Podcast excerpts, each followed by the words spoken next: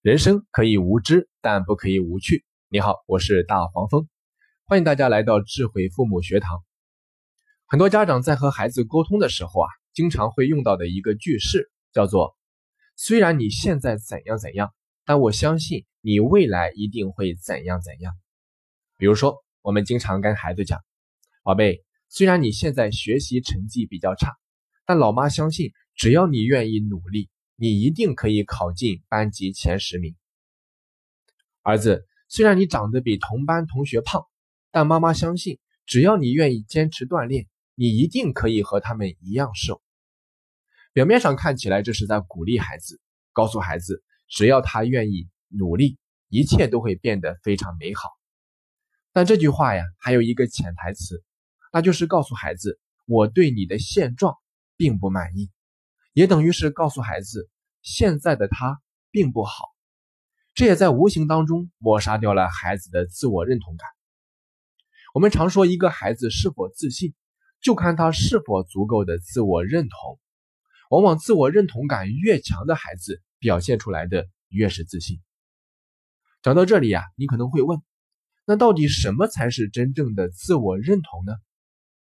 其实啊。真正的自我认同主要表现在以下三个方面。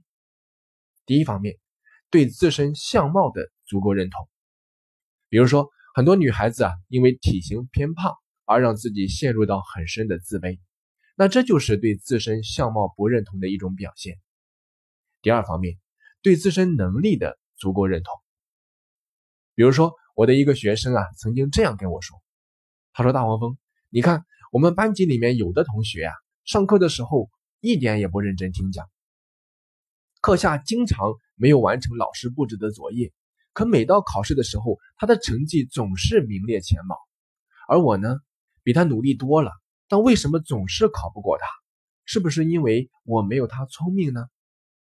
你看，当一个孩子认为学习成绩是由聪明度决定的时候，那么很显然，努力在他那里。便失去了意义，他又怎么能够找到自我认同呢？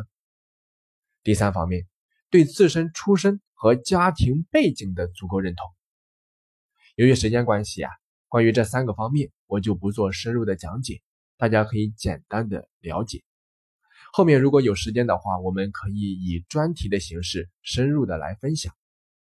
所以你看，当你告诉孩子，虽然你现在怎样怎样。但我相信未来你一定会怎样怎样的时候啊，其实就等于是在告诉孩子，你不应该对自己的现状感到认同。因此，当孩子对自己的现状感到不认同的时候，孩子他就不能从现状当中获得力量来支撑起他的自信。那么，孩子的外在表现通常就会是唯唯诺诺，不敢表现自己，胆怯，或者说瞻前顾后等等。讲到这里啊，我相信各位听众应该能够认识到以上的句式对孩子自信的建立会造成多么深远的影响。那当我们发现孩子的现状不是很令自己满意的时候，我们到底该如何去鼓励孩子呢？其实很简单，你只需要做一个简单的调整即可，那就是把上面的句式的前半句给去掉。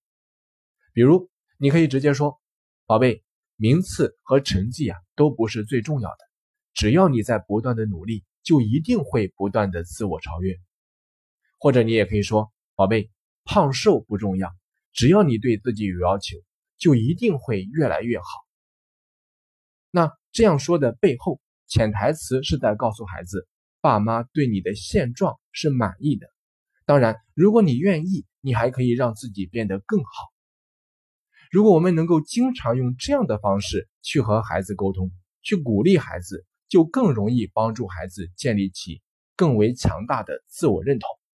好的，本期话题就到这里。你好，我是大黄蜂，我们下期再见。